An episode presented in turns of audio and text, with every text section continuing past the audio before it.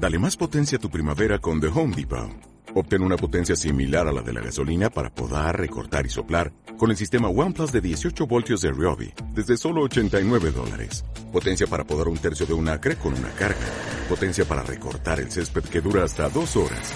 Y fuerza de soplado de 110 millas por hora. Todo con una batería intercambiable. Llévate el sistema inalámbrico OnePlus de 18 voltios de Ryobi. Solo en The Home Depot. Haces más. Logras más.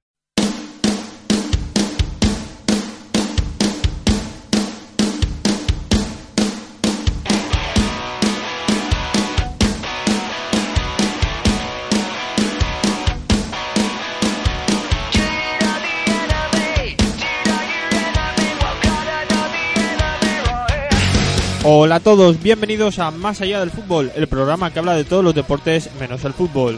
Aquí damos voz a esas disciplinas que no reciben la difusión que merecen en otros medios de comunicación. Y hasta el próximo 17 de septiembre estaremos todos los días aquí para contarles todo lo que ocurra en el Eurobasket 2017.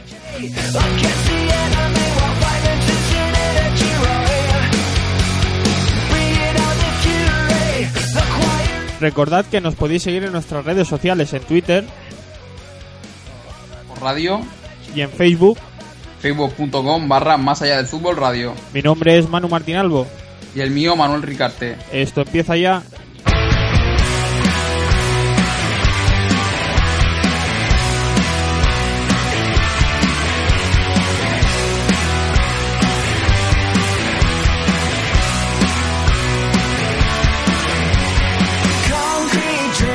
Para analizar los primeros partidos de los octavos de final de este Eurobasket tenemos al otro lado del teléfono a Juanjo García Cutillas. Muy buenas. Muy buenas a los dos. Pero antes vamos a repasar los primeros resultados de los octavos de final. Eslovenia 79, Ucrania 55, Alemania 84, Francia 81 Finlandia 57, Italia 70. y Lituania 64, Grecia 77.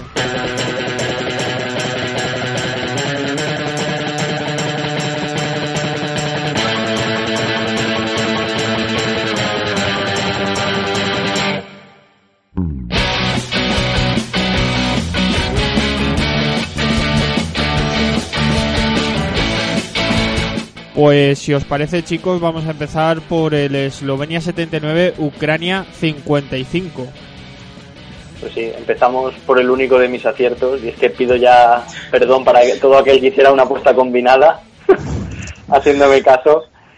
Y bueno, eh, victoria clara de Eslovenia, que era el gran favorito, eh, dominando desde principio a fin. Y además se cumplió lo que dijo Ricarte: si Dragic podía hacer un partido malo, era este. Ya lo, ya lo ha hecho, dos puntos, eh, cinco puntos en todo el partido, dos de dos en tiros, eh, un partido horrendo.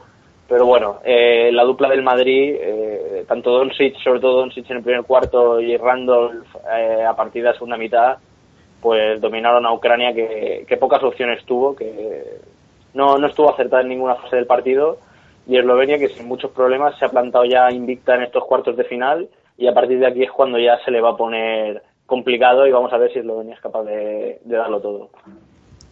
Sí, como comenta Juanjo, mal partido de, Draghi, como comentamos que era el único en el que podía fallar de, este Eurobasket. Sí que es verdad que Luka Doncic estuvo sensacional, volviendo a rozar el, el triple doble, 14 puntos, eh, 9 rebotes, 6 asistencias. También estuvo muy bien, como ha dicho Juanjo, Anthony Randolph con, con 21 puntos. Y si vemos los parciales, yo creo que queda muy claro la, la abultada diferencia en el marcador. En el primer cuarto 26-17, en el segundo 16-10, en el tercero 26-16 y en el último sí que es verdad que se relajaron las dos porque el partido no tenía ya ningún fin, 11-12. Por lo tanto, creo que mm, más que merecida victoria de Eslovenia desde el primer momento del partido y habrá que ver contra quién se enfrenta en la siguiente ronda. Sí, posiblemente el rival acabe siendo Letonia, eh, no Sí. creo que haya muchas sorpresas. Eh, y ese partido pues sí que va a ser muy importante y veremos eh, cómo llega a Eslovenia, que ayer, bueno, pues eh, con ese mal partido de Dragic estuvo menos acertada en ataque, pero sigue demostrando que tiene una defensa sólida, que tiene las ideas claras y, y que para mí es un- una de las aspirantes a, a poder luchar por, por, esas, por esas medallas. Sí, también hay que decir que aunque Draghi tuvo un mal partido, en general los jugadores de Eslovenia tampoco es que jugaran, jugaran Tony Randolph 20 minutos, Goran Draghi 20 mm. minutos, eh, Luka Doncic 23, o sea, por lo tanto, partido decidido desde casi desde yo creo que la segunda mitad del encuentro y también le viene bien para dar descanso a jugadores como Dragic o Luka Doncic que hemos visto en anteriores partidos que se han ido a, a 36 minutos de juego. Pues si os parece, saltamos ya, porque ya lo ha adelantado Juanjo, de las previsiones que se hizo de los partidos de ayer, tan solo, tan solo hemos acertado uno de cuatro. Y es que el primero en el que ya se nos, se nos fue toda la apuesta al garete fue el Alemania 84, Francia 81 pese a todo, ya dijisteis que podía sorprender a Alemania si jugaba un buen partido y fue así. Sí, eh, dijimos que Alemania era capaz de dar esta sorpresa, que lo normal hubiera sido que, Francia ganara, pero que Alemania pues tenía poco que perder y mucho que ganar y Francia que demostró lo que ha demostrado lo que demostró también en la fase de grupos que, que es capaz de lo peor, que es capaz de pegarse un tiro en el pie ellos mismos y, un partido que además eh, Francia pues llegó a ganar cómodamente, sobre todo gracias a un gran primer cuarto, pero a partir de ahí pues eh, dijimos que Alemania para ganar necesitaba 25 de Schroeder, 25 de, de Benzín y 25 de Boyman, pues bueno, no fue Boyman, pero fueron los 20 de Schroeder, los, buen partido también de Benzín y fueron, en vez de Boyman fue Zeiss el que aportó esos 22 puntos también. Y por parte de Francia, pues eh, Fournier fue el más destacado, acabó con 27 puntos, pero los hizo sobre todo en la recta final del partido, en la que ya iban a remolque de, Alemania y tuvieron que remontar y casi lo consiguen de mano de Fournier.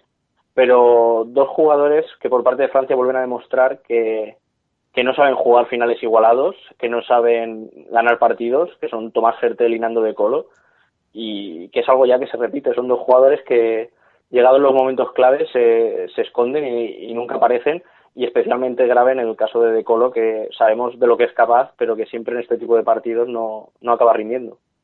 Sí, siguiendo con De Colo vemos como uno de los líderes del equipo junto a, o debería ser junto a Fournier, hizo 6 puntos pero en total en el tiro estuvo 3 de 11 hizo un 3 de 7 en tiros de 2 y un 0 de 4 en tiros de 3 y a mí lo que me llama la atención es que no acudió a la línea de tiros libres lo que demuestra la poca capacidad de, penetración que tuvo el jugador en momentos decisivos, en momentos en los que la defensa se cierra y hay que ir hacia adentro, eh, cueste lo que cueste y te den los, palos que te den. Porque no puede ser que tu líder o uno de tus líderes haga 0 de 0 en, tiros libres. Eso significa la poca implicación que tuvo eh, en el juego. Sí, ahí podemos ver, ahí podemos ver la diferencia precisamente respecto a, a Schroeder, el líder alemán, que fue hasta 11 veces a la línea de tiros libres, con lo cual vemos lo incisivo, lo incisivo que fue en el juego uno y otro. Y respecto a este partido, pues también decir que en caso de que España ganara, este era su rival. Yo creo que todos un poco queríamos que ganara Alemania porque seguimos pensando que a priori es un rival más, más fácil, sobre todo por, por esa rivalidad España-Francia que siempre ha existido. Así que yo creo que muy buenas noticias eh, esta victoria alemana.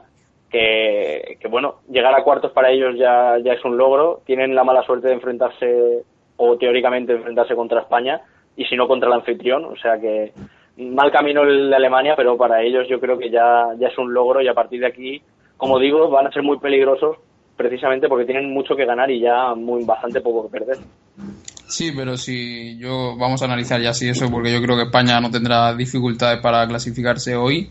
Yo creo que si su líder en Alemania es Denis Rodes, como he venido comentando, y uno de nuestros mejores jugadores defensivos exteriores es eh, Ricky Rubio, creo que España no debería tener muchos problemas a la hora de pasar a, de, parar a Roder. Sí que es verdad que no creo que Roder tampoco tenga problema en irse a la, a la veintena de puntos, pero creo que España, si Ricky controla el apartado defensivo a Roder, no creo que España tenga ningún problema a la hora de, de ganar el partido.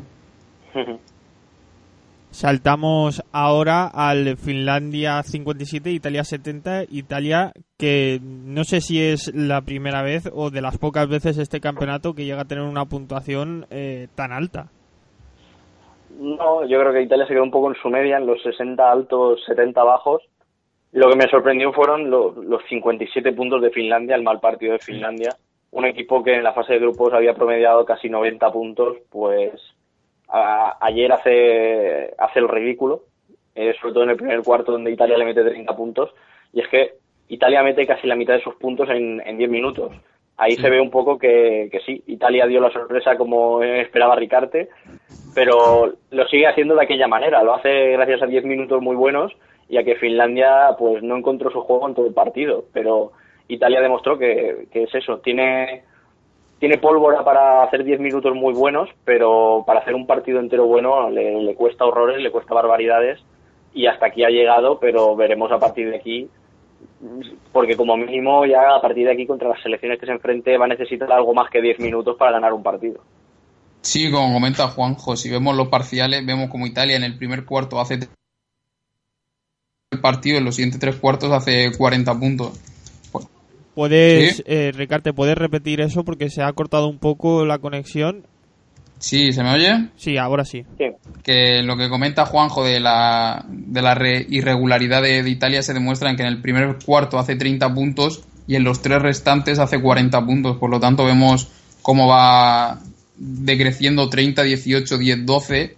Sí es verdad que Italia no tuvo su, su partido, los jugadores o el líder de, de Finlandia, Markkanen, estuvo totalmente desacertado con, cuatro puntos pero sí que es verdad que como vinimos, como venimos diciendo en este torneo, si Bellinelli está acertado en la línea de tres puntos, hizo 5 de 8, 5 de 8, Italia tiene muchas posibilidades de ganar y así es. Yo en este, en esta eliminatoria sí que di favorita a Francia, o sea, perdona, a Italia, pero sí que es verdad que se nota que en cuanto un rival le apriete un poco durante todo el partido, Italia no puede aguantar todo el partido.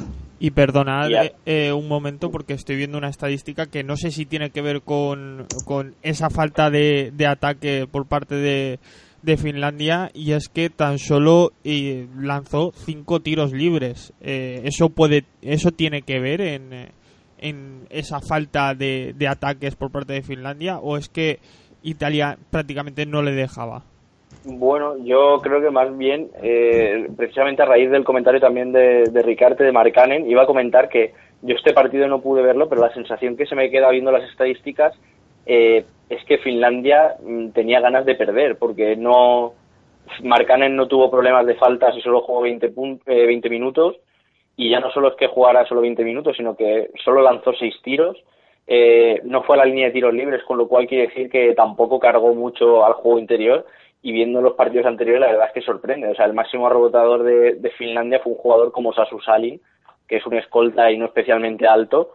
Así que para mí muy raro lo de, muy raro de Finlandia, que no sé si es un mal partido horroroso de todos sus jugadores o que tenían muchas ganas de, volver a su país o con sus equipos. Sí, eh, no había visto ese dato, Manuel, que comenta. Y es raro que una selección como la finlandesa que estamos viendo y como ha dicho Juanjo que tiene una media de puntos muy elevada, se queda en 57 y además solo 5 tiros libres. Yo no sabría explicar eso, pero es que si vemos también, vemos que en tiros de 3 hizo 18 tiros. O sea que no yo tengo la sensación, como dice Juanjo, que querían perder, y lo digo en serio porque no le veo, no veo unas estadísticas como para decir estuvimos enchufados o estuvimos al menos intentándolo. Si metes cuatro tiros libres pero intentas 25, dices, pues mira, tuvieron una mala, una mala noche en el tiro, pero cinco tiros libres en todo el partido. Y de y Ricardo te comentabas de los 18 tiros de tres que hicieron, tan solo pudieron meter 5, un 27% alto de efectividad. El partido, en, el partido en general fue malo, o sea, todas las estadísticas van a acabar siendo malas, pero lo que sorprende pues es la falta de lanzamientos de algunos jugadores, la falta de, incisión, no, no lo sé. Eh, como digo, no lo pude ver, es difícil valorar viendo los números, pero se te queda una sensación rara y más viendo pues eh, la primera fase que había hecho Finlandia. Sí, y además si incidimos un poco más en el triple, vemos como Koponen hizo 3 de 5, por lo tanto hizo más de la mitad de, los triples de, de su selección. Pues con este último dato cerramos este tercer partido de octavos y saltamos al Lituania 64, Grecia 77 bueno, este partido sí que advertimos que quizá era el más igualado de todos, para, para mi gusto. Pensábamos que ganaría Lituania también viendo su primera fase y viendo la de Grecia, pero Grecia pues es de esos equipos que, que no se rinde, que le da igual que haya perdido tres partidos seguidos, que, siempre se levantan, estén los jugadores que estén, y, y, bueno, pues ayer lo demostró eh, dominó de principio a fin y sobre todo lo hizo pues eh, de mano de Slowcas que está haciendo un, campeonato tremendo y, por Fenerbahce pues están frotando las manos con la evolución de su jugador porque además eh, bueno los griegos dominaron y es cierto que en el último cuarto estuvieron casi seis minutos sin anotar. Eh, momento que los lituanos aprovecharon para, para ponerse a cuatro pero ahí pues una canasta de Borussia, un triple de nuevo de Grecia y poco más, pues volvió a abrir brecha y los lituanos en general, que excepto esos seis minutos donde Grecia no anota y consiguen recortar las diferencias, los lituanos parece que jugaron con ansiedad todo el partido. Tú les veías jugar y parecía que se habían metido todos un Red Bull, iban como acelerados, no, no, no, no hacían las cosas con criterio, iban extra acelerados y eso les provocó pues muchas pérdidas y, muy poca precisión en su juego. Sí, a mí viendo lo primero que tengo que decir es que me sorprende que Grecia haya ganado porque posiblemente el mejor jugador del campeonato junto a Pau Gasol que era ante Togumbo se pierde el Eurobásquet por lesión. Por lo tanto me, sorprende la victoria de Grecia y luego viendo por parciales eh, me sorprende la pájara de Lituania en cada uno de, los descansos. O sea, 17-25 entras en el marcador ya perdiendo de de 8 puntos y luego vuelves de descanso, que se supone que vas perdiendo y el entrenador te tiene que motivar, y aún así lo pierdes 18-24, te meten otros 6 puntos más de, ventaja. Por lo tanto, no entiendo la pasividad esa después de, entrar de los descansos de, Lituania. Sí, es como te digo, jugaban ultra revolucionados, que a veces pues puede venir bien, pero ayer en el caso de Lituania pues les vino excesivamente mal porque ni les permitía atacar con criterio y, defender tampoco. Eh, cometían muchas faltas o, muchos intentos de robo que acaban dejando a algún jugador griego solo, la verdad. No, no entendí muy bien a qué venía tanta ansiedad lituana, pero porque además fue algo desde el minuto uno, así que en ese sentido sorprendido también por, por esta victoria griega.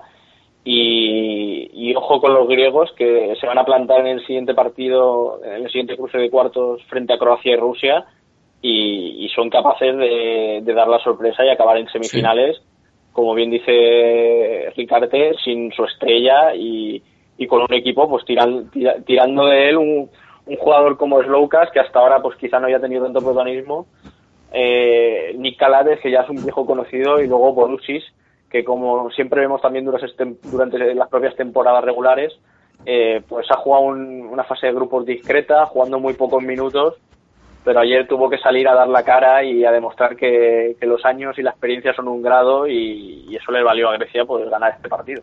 Tras ver esta sorpresa de Grecia, eh, ¿veis que se podría plantar en la final? No, en la final no, lo creo. Porque estando en este, yo, creo que estando en este lado Serbia, eh, creo que Serbia tiene un camino relativamente fácil hacia la final no, y no, no, no la veo capaz de, de, no llegar a esa final. En ese aspecto creo que Serbia, pese a las bajas sigue siendo un equipo sólido, un equipo mucho con más experiencia y aparte con más experiencia, con, con más calidad de, los que quedan en este, en este lado del grupo. Sí, luego haciendo hincapié, siguiendo haciendo hincapié en la, en la selección de Grecia, vemos como la mayoría de los minutos los juegan cinco jugadores. Ayer Karate se fue a los 31, Borussia 24, es Lucas 31 y tienes a Príntesis con 30 y Papa Nicolau con 30. Los demás no llegan a los 10 minutos casi. Por lo tanto, selección, como ha comentado Juanjo, que va con lo justo. Además, con la bajada ante Togumbo se nota muchísimo. Pero que va con lo justo, tiene cinco jugadores y algún que otro por ahí jugador para dar descanso en momentos puntuales, pero que no cuenta con, con, mucho más de, de, aportación desde el banquillo, por así decirlo. Aunque haya jugadores que jueguen mucho, que aporten, que se salgan desde el banquillo, pero que tienen, por así decirlo, cinco titulares y, y poco más pero de momento estamos viendo cómo les sirve. Entonces, eh, les parece suficiente. Pues eh, si no tenéis nada más que comentar, emplazamos a los nuevos cruces que pueda haber en los cuartos de final a mañana cuando ya sepamos eh, todos los cruces y nos vamos al cierre.